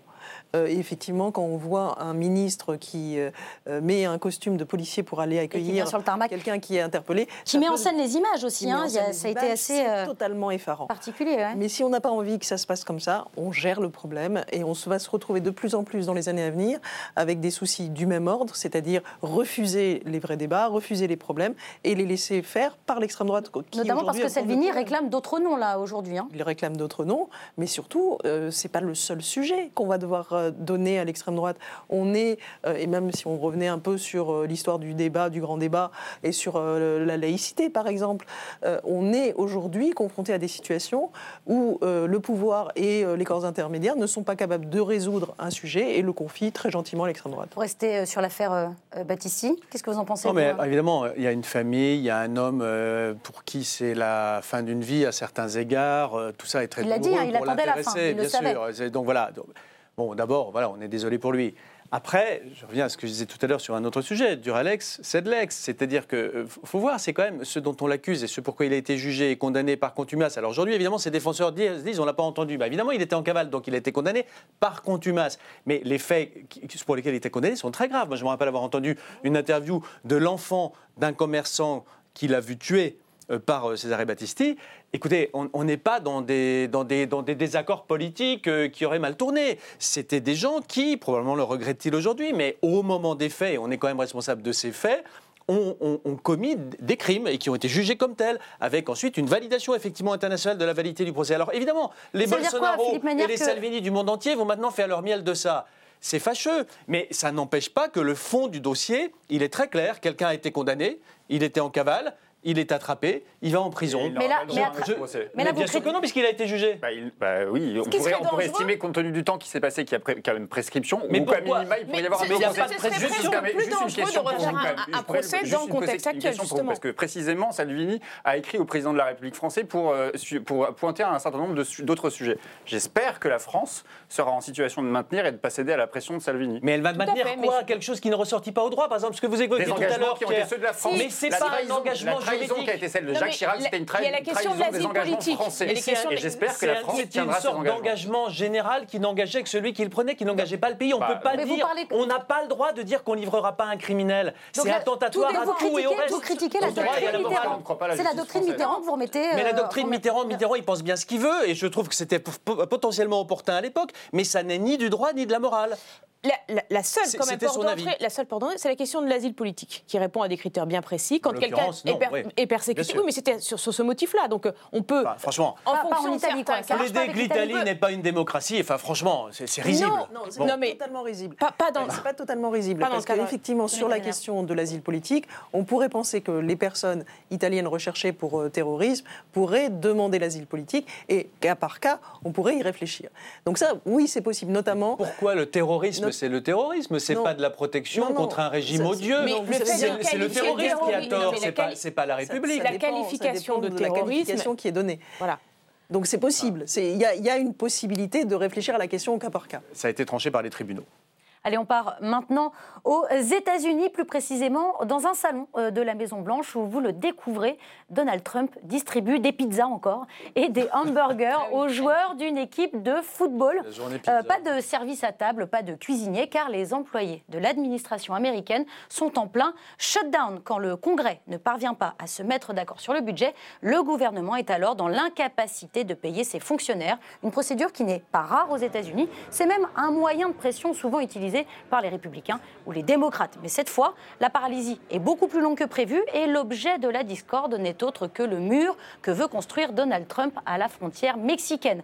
Les démocrates refusent d'en financer la moindre brique. Pourtant, le président américain reste convaincu par son concept. Nous avons une crise très importante, une crise humanitaire à la frontière. Tout le monde le sait, ils le savent, et beaucoup d'entre eux disent qu'ils sont d'accord avec nous. Beaucoup d'entre eux nous appellent et beaucoup d'entre eux sont en train de craquer. Les républicains sont solides comme le roc. Nous devons nous occuper de cette frontière. Beaucoup de personnes vont recevoir leur argent. Beaucoup de personnes qui ne sont pas payées en ce moment sont totalement d'accord avec nous. Je ne sais pas si nous sommes près d'un accord. Ça devrait être l'accord le plus simple que j'ai jamais vu. Nous parlons de sécurité à la frontière. Qui pourrait être contre? Nous parlons de drogue qui se déverse, de trafiquants d'humains qui attachent des femmes et leur collent du scotch sur la bouche. Nous ne pouvons pas avoir ça. Est-ce qu'il verra un jour, euh, euh, est-ce qu'il verra le jour ce mur, Caroline Janvier? Écoutez, je ne sais pas. Moi, je trouve que cette situation est très inquiétante, puisqu'en clair, on a un bras de fer entre le président et la Chambre des représentants qui est dominée par les démocrates. Et moi, j'ai bien peur que euh, euh, ceux qui cèdent les premiers soient, les démocrates. On connaît la, ténacité, la pugnacité euh, de, Trump. On connaît aussi son manque d'empathie et de prise en compte d'un collectif, et en l'occurrence des Américains, et, notamment les, 800 000 personnes qui, qui n'ont plus de salaire, qui sont en difficulté vraiment criante pour, pour payer leur crédit. Euh, dans son histoire personnelle, on, l'a vu comment il a, euh, résolu un certain nombre de bras de fer qu'il a mis en place, par exemple, dans la gestion de ses casinos. Il n'a eu euh, aucune prise en compte des salariés qui se sont retrouvés du jour au lendemain laissés sur la porte. Donc, effectivement, moi, je suis assez inquiète.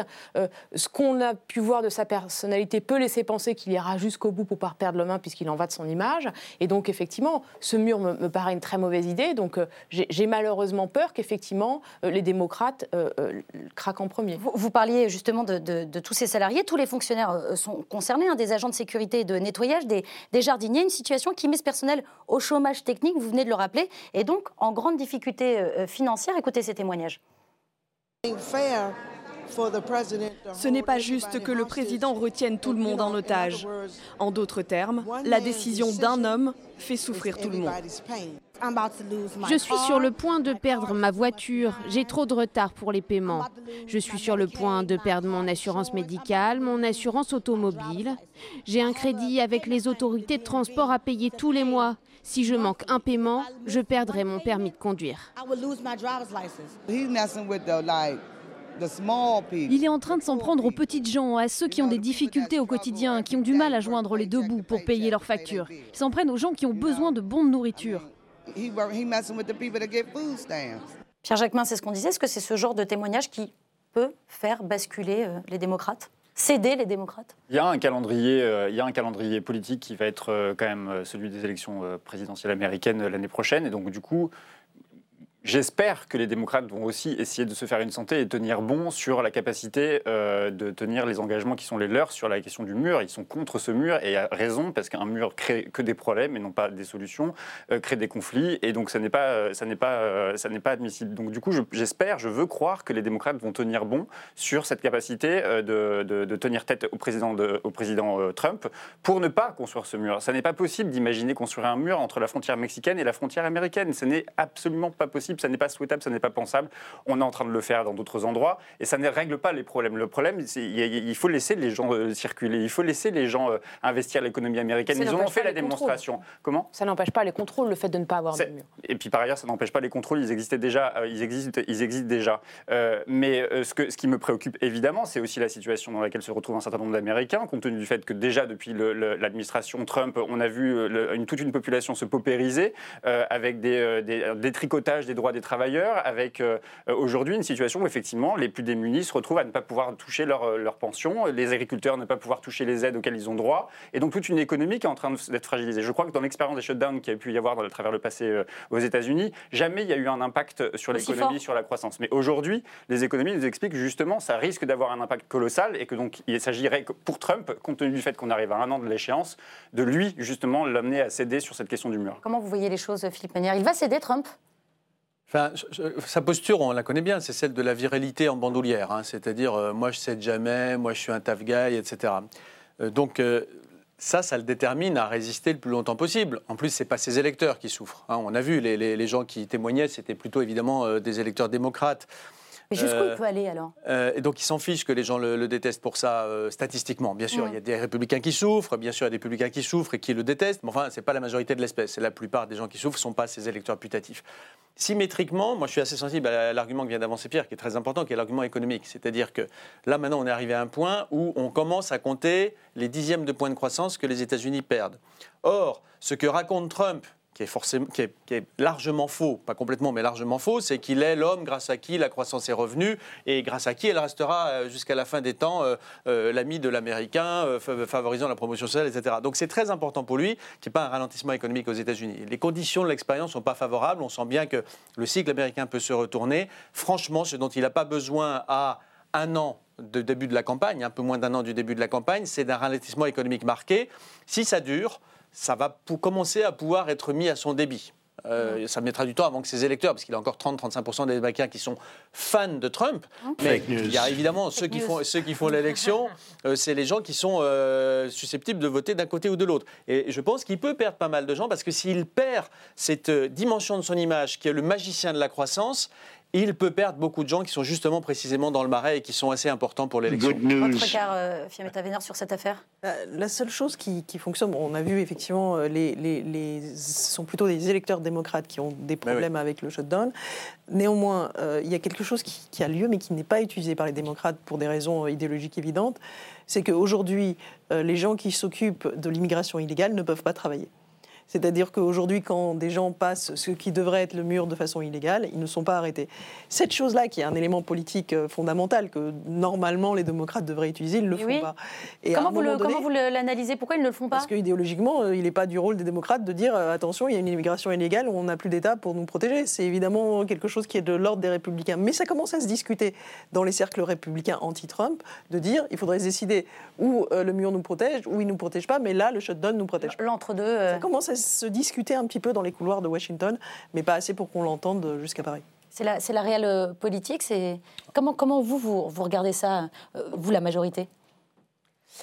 De, France? Je, trouve intéressant ce que vous disiez, ce qui rejoint ce que vous avez dit précédemment euh, sur un autre thème, qui est de dire que à ne pas s'occuper des thèmes qui sont préemptés par l'extrême droite euh, et sur lesquels euh, il manipule l'opinion, comme le fait la Trump en parlant de, du trafic de drogue, en parlant de tout un tas de choses, on finalement on donne l'impression, on, laisse le champ libre à l'extrême droite. Et je trouve que c'est assez intéressant. Et donc effectivement, je, je me dis que c'est quelque chose dont nous aussi il faut qu'on se saisisse, c'est-à-dire les thèmes prioritaires des extrêmes, mais avec encore une fois, un, discours qui soit euh, plus raisonnable euh, et, plus nuancé. Philippe Mania, vous vouliez compléter? Non, simplement, on voit aussi, euh, c'est moi, ce que je trouve passionnant, c'est que c'est aussi une vulgarisation de ce que sont les institutions américaines, hein, avec un Congrès qui est extrêmement puissant, un président qui, dans le fond, a assez peu de pouvoir, mais qui a ce type de pouvoir, de nuisance, de résistance, extrêmement spectaculaire.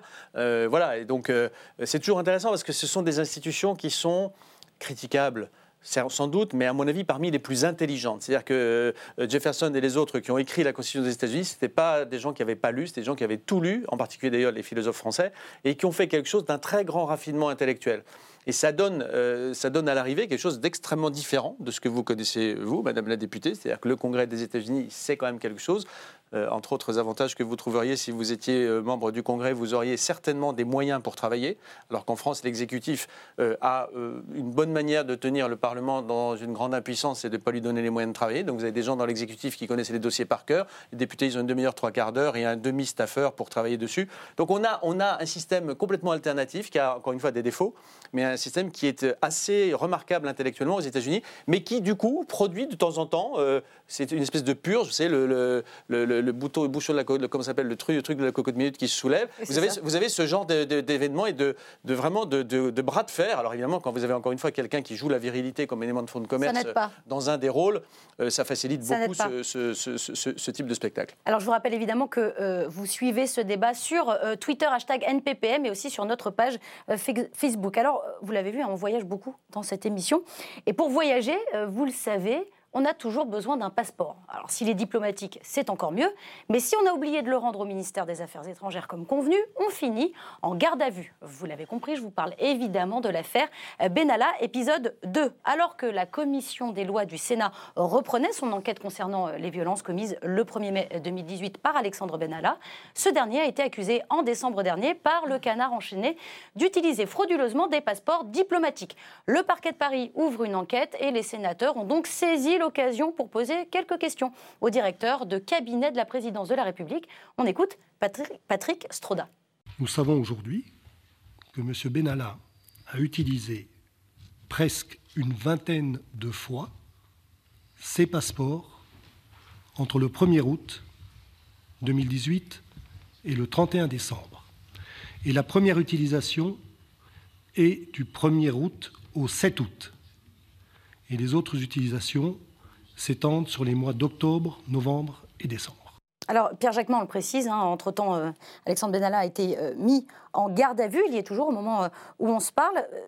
Comment vous regardez cette histoire? C'est l'impunité totale Plus personne ne contrôle rien à l'Élysée? Alors, très honnêtement, je le regarde avec beaucoup de lassitude.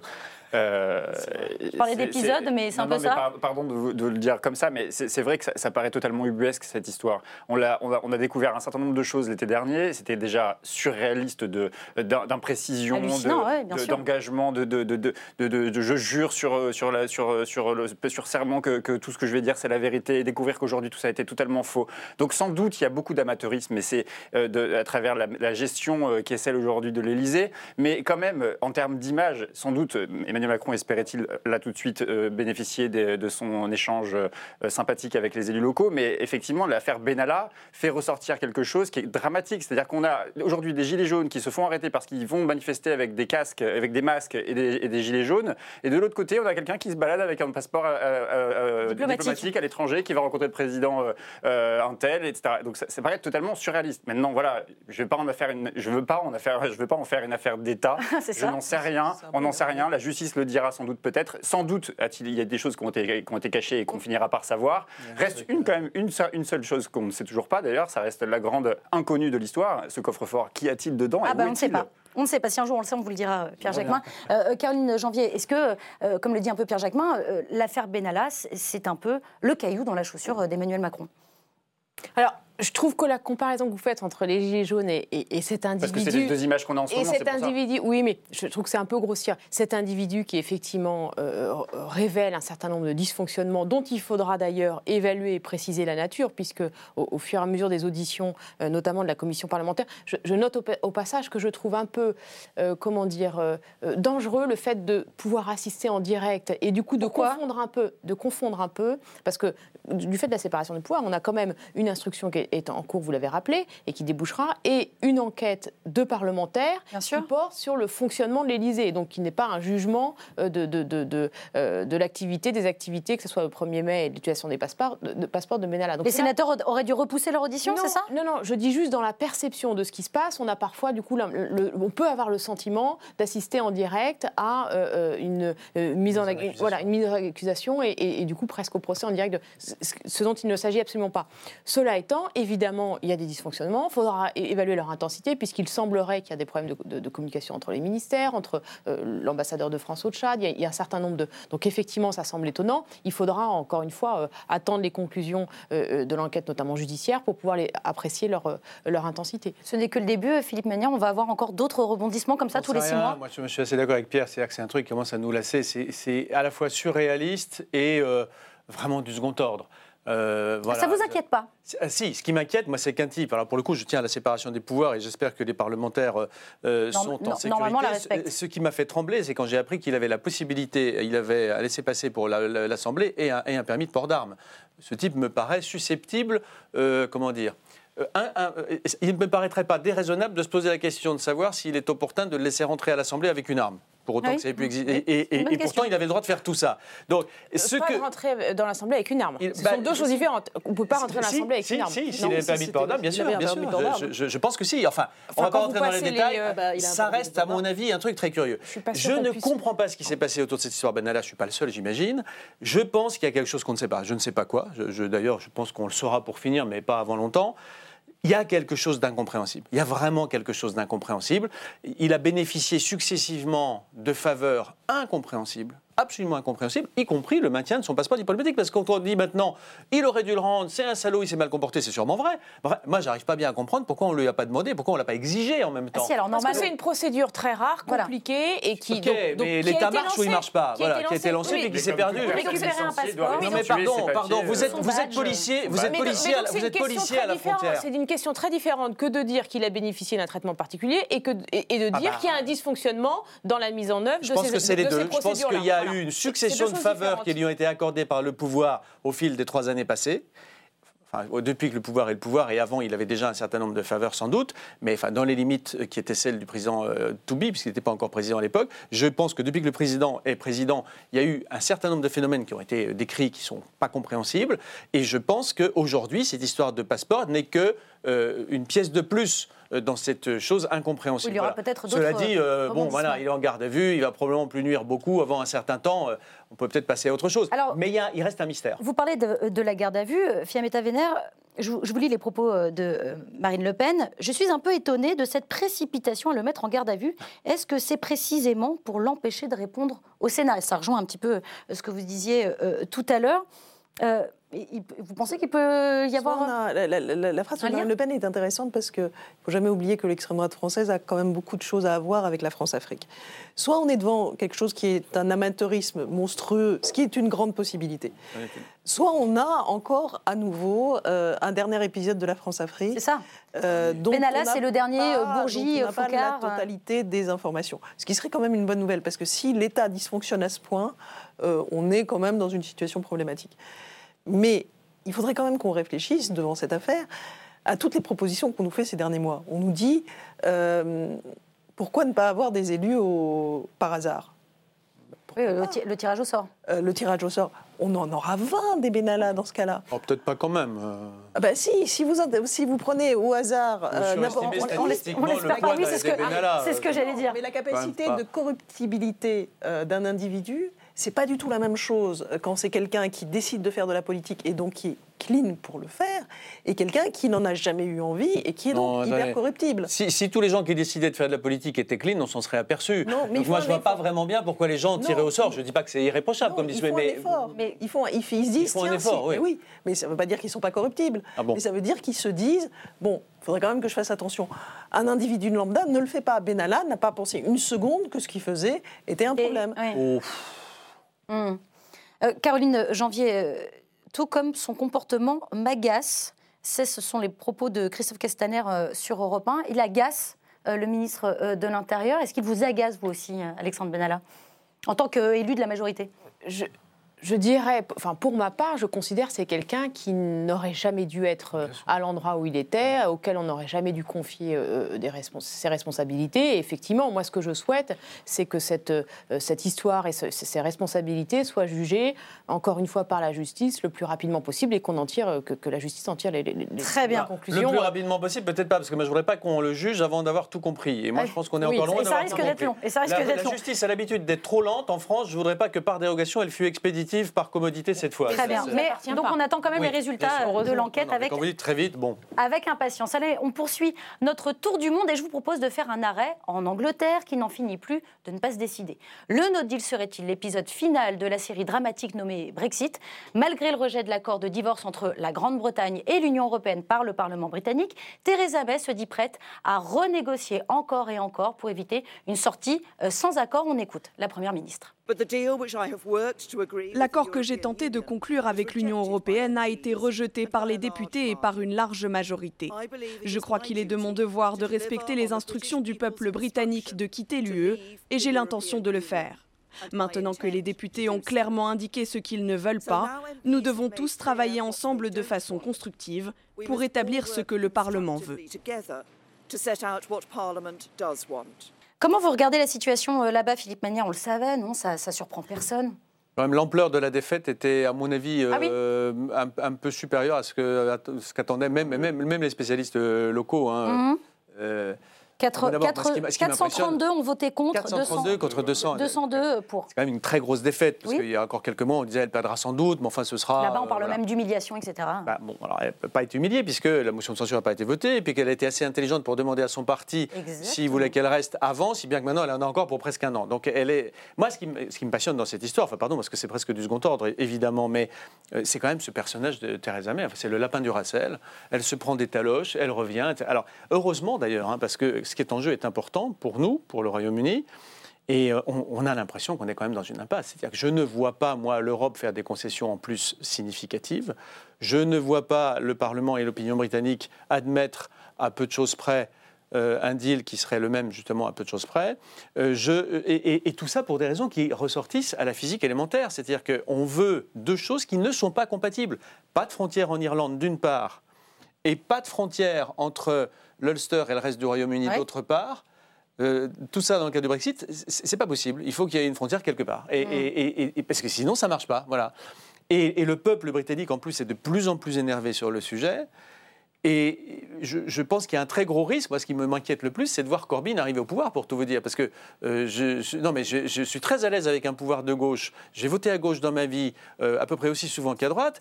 mais Corbyn, mm. c'est pas que ça m'est arrivé, c'est m'est arrivé. Mais Corbyn, c'est euh, une espèce de rétro-marxisme. Et ça serait très amusant, alors pour le coup, de voir un Royaume-Uni n'arrivant pas à sortir de, de l'Union européenne, et très influent, parce que traditionnellement, le Royaume-Uni est très influent au sein de l'Union européenne important en quelque sorte une espèce de revanche quasi marxiste dans, dans une union qui serait devenue très libérale en particulier sous l'influence du Royaume-Uni d'avant. Euh, on, peut voir des situations très curieuses à devenir. J'aimerais que la gauche soit en aussi bonne capacité de pouvoir tenir tête à Theresa May. Le problème, c'est qu'en en Angleterre, justement, les, euh, même les sondages, quand même, elle, justement, elle bénéficie d'une cote de popularité très faible. Euh, les conservateurs sont toujours majoritaires, elles sont toujours très confortés par les sondages. Mais elle peut le problème, il est là. Le problème, il est précisément là, c'est que Theresa May est allée négocier une sortie de l'Union européenne sur des bases très libérales, très sur le plan géopolitique très euh, euh, trumpienne. Et donc, du coup, effectivement, si elle est, elle est, elle est, elle, est, ça, responsable, elle est responsable de ça, c'est son arrogance. C'est son, mais c'est son, en tout cas, on voit bien qu'elle essaie de conforter, on voit bien qu'elle essaie de conforter une, sa, partie la plus à droite euh, de son électorat. Et donc, du coup, moi, c'est ça la principale inquiétude, c'est qu'aujourd'hui, dans cette situation où on ne sait pas ce qu'on peut faire, il y a pas, il y a plusieurs options possibles. C'est soit un nouveau référendum, soit une dissolution, soit une renégociation. Ils sont là les trois possibilités aujourd'hui, mais personne n'est en capacité de dire. Le report aussi, mais il faudra le revoter. le problème, c'est pour ça que je, je, je, commençais sur la gauche, c'est qu'aujourd'hui, on voit bien que dans des situations comme celle-ci, c'est l'extrême droite qui sort toujours majoritaire. Et c'est là aujourd'hui, moi, c'est ma principale inquiétude, c'est que la question européenne, pourquoi l'Europe ne répond-elle plus aux besoins des pays et aux besoins des populations? Et c'est ça qui devrait nous préoccuper, c'est ça qui devrait être le cœur de nos, de nos discussions. Pourquoi l'Union européenne, on veut en sortir? Et c'est ça qui, c'est ce vent-là qui m'inquiète le plus. Et aujourd'hui, le débat qui, et aujourd'hui, les débats qui ont lieu au Royaume-Uni, hein. quand on voit les débats qui ont été au moment du Brexit, c'était quand même des débats très xénophobes, très eurosceptiques, et donc c'est très nationaliste. C'était un des pays les moins europhiles depuis le début. C'est là où la gauche a une responsabilité, je crois. Et hélas, je ne crois pas qu'aujourd'hui, euh, Corbyn soit en capacité de. Euh, pourquoi le Brexit? En fait, on le sait, c'est à cause de Cambridge Analytica. Il n'y a pas d'autre raison. Euh, il n'y a pas d'autre raison que le déferlement de fake news qu'on a eu après euh, sur la question brésilienne et la capacité quand même euh, de Steve Bannon de faire en sorte de mettre sur la table des sujets qui n'étaient même pas dans le référendum. On a voté, enfin les, les Anglais ont voté. Comme toujours avec un référendum. Comme toujours avec un référendum, il faudrait quand même à un moment donné se le dire, avec des données qui étaient fausses. Mmh. Donc voilà, maintenant... la victoire était quand même très large. Hein. Mais bien sûr, mais sur quelles raisons et sur quel sujet Avec des sujets complètement biaisés qui n'avaient absolument aucun lieu d'être, sur un nombre de fake news qui était monstrueux. Donc maintenant, euh, on est dans une certaine situation où la raison aurait dû fonctionner depuis les derniers mois et où on aurait dû euh, réussir à sortir. Ça n'est pas le cas. À un moment donné, il faudrait peut-être se dire qu'il euh, n'y a pas de deal et il faut que le Royaume-Uni sorte de l'Europe. Tout court, un Brexit dur. Alors là, là pour le coup, on va, tout le monde va en payer le prix, eux et nous. Hein. ça serait une justement, dévastation. Justement, Philippe Manière, côté français maintenant, comment la France a-t-elle reçu ce rejet? Edouard Philippe semble pessimiste. Le Premier ministre a déjà pris les devants face au no deal. On l'écoute. Face euh, au Brexit sans accord, nous avons euh, pris la décision de lancer un plan d'environ 50 millions d'euros d'investissement dans les ports et les aéroports français, qui sont euh, évidemment les lieux les plus concernés par les modifications à apporter compte tenu du Brexit dur. Ce plan a été préparé depuis avril 2018 et l'ensemble des administrations avaient été chargées dans leur domaine et ensemble de travailler aux mesures qu'il conviendrait d'adopter pour pouvoir faire face à ce qui était à l'époque une hypothèse que nous redoutions d'une certaine façon, mais à laquelle euh, il nous revenait euh, de nous préparer. Le plan euh, qui est déclenché comporte d'abord des mesures législatives, des mesures juridiques qui visent à faire en sorte qu'il n'y ait pas d'interruption de droits, que les droits de nos concitoyens ou de nos entreprises soient effectivement protégés. Alors, Caroline Janvier, c'est ça qui se oui, profil, le no deal? Côté, En tout cas, côté français, et c'est la responsabilité du gouvernement et des parlementaires, puisque nous avons voté donc, la loi d'habilitation pour ces ordonnances, eh c'est effectivement d'anticiper et de préparer au mieux nos entreprises. Qui donc la France est prête? L'administration est prête. Euh, les entreprises, euh, les PME le sont moins que les pêcheurs, que, les, pêcheurs bretons. Les pêcheurs sont très inquiets. Eh et, effectivement, euh, c'est un peu le pire scénario hein, qu'on essayait tous d'éviter, mais, mais, qui est là à nous. Donc effectivement, il y a une préparation côté français qui est maximale sur ces enjeux-là. Je crois qu'il y a autour de 30 000 entreprises françaises qui seraient concernées par, avec, avec un deal très brutal. Voilà, maintenant, il faut espérer qu'il y aura une, une, issue qui soit haute, soit un report avec au titre de, de, au-delà du 29 mars, qui permettrait par exemple un référendum qui pourrait porter non pas sur euh, à nouveau un vote pour ou contre le Brexit, mais sur les modalités de sortie, Brexit dur ou, soft. Voilà, j'espère qu'effectivement le Royaume-Uni va arriver à sortir de cette impasse politique dans laquelle ils se sont mis, et, je crois qu'effectivement on peut en tirer des conséquences quand même sur ce que vous disiez sur les référendums, puisque dans le cadre, de, les termes du débat au moment du, référendum n'ont pas posé les questions de l'union douanière, de, la frontière avec euh, l'Irlande, ah des, des répercussions. Toutes ces questions-là n'ont pas été posées. Donc elles ont émergé par la suite et même le gouvernement a pris compte très tardivement, notamment sur, le, sur les impacts sur, les, transports dans, le tunnel sous la Manche, de, tout ce que ça pouvait euh, générer. Allez, ça, va être énorme. Hein. et, on verra, Si jamais il y a un no deal, c'est considérable. Des bouchons énormes, des, espaces entiers, des entreprises qui doivent s'arrêter. on, vous a, on vous a entendu, entendu votre inquiétude, euh, Philippe Manière. On termine l'émission avec cette affirmation. Le vin n'est pas un alcool comme un autre. Euh, c'est ce qu'a déclaré le ministre de l'Agriculture, Didier Guillaume, sur le plateau euh, de BFM TV. Il a même rajouté un peu plus tard dans l'entretien On n'a jamais vu un jeune qui sort de boîte de nuit et qui est sous parce qu'il a bu du Côte-du-Rhône. Alors, apparemment, Didier Guillaume n'est jamais sorti en boîte de nuit avec Clyde, l'excellent journaliste qui travaille avec moi sur cette émission, parce que ça peut arriver. Non, trêve de, trêve de plaisanterie. Est-ce que, est -ce que vous voyez là la puissance des lobbies, Pierre Jacquemin? D'une phrase, on a très peu de temps. Oui, moi je pense qu'il faut quand même qu'on soit là pour valoriser ce qu'est le patrimoine français. Il faut faire les choses dans les règles de l'art et dire aussi que l'alcool nuit à la santé. Et il faut que les choses soient faites de manière modérée et avec consommation modérée. Euh, le propos du ministre, je ne m'y reconnais pas, je le rejoins sans doute Clyde, euh, j'ai eu ces expériences-là. Il faut quand même aussi dire des choses très concrètes. C'est 1% du, du, budget des ménages, donc c'est quand même pas non plus euh, gravissime. Par ailleurs, la consommation baisse.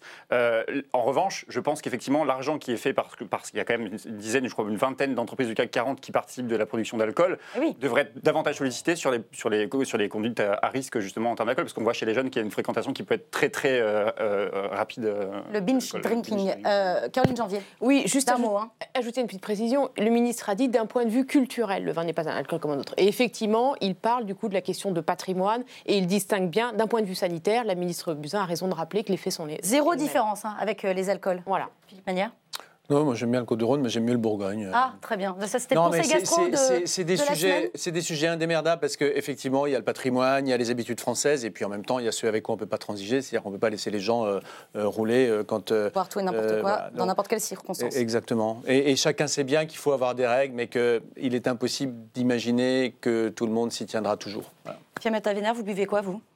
Pas, du vin, euh, mais euh, il y a presque 50 ans, euh, un ministre avait décidé qu'on boirait du lait au petit déjeuner à l'école et plus du vin. Bon, ben, on a changé, c'est déjà bien. Mm. Pas tout le monde. Mm. Voilà. Très bien. Eh bien, on terminera là-dessus. Merci infiniment à tous les quatre d'avoir participé à cette belle émission qui est déjà en replay euh, sur le site de la chaîne parlementaire, mais aussi sur les box Orange. On se retrouve euh, vendredi prochain. Euh, mais d'ici là, n'oubliez pas que l'important n'est pas de convaincre, mais de donner à réfléchir. Allez, salut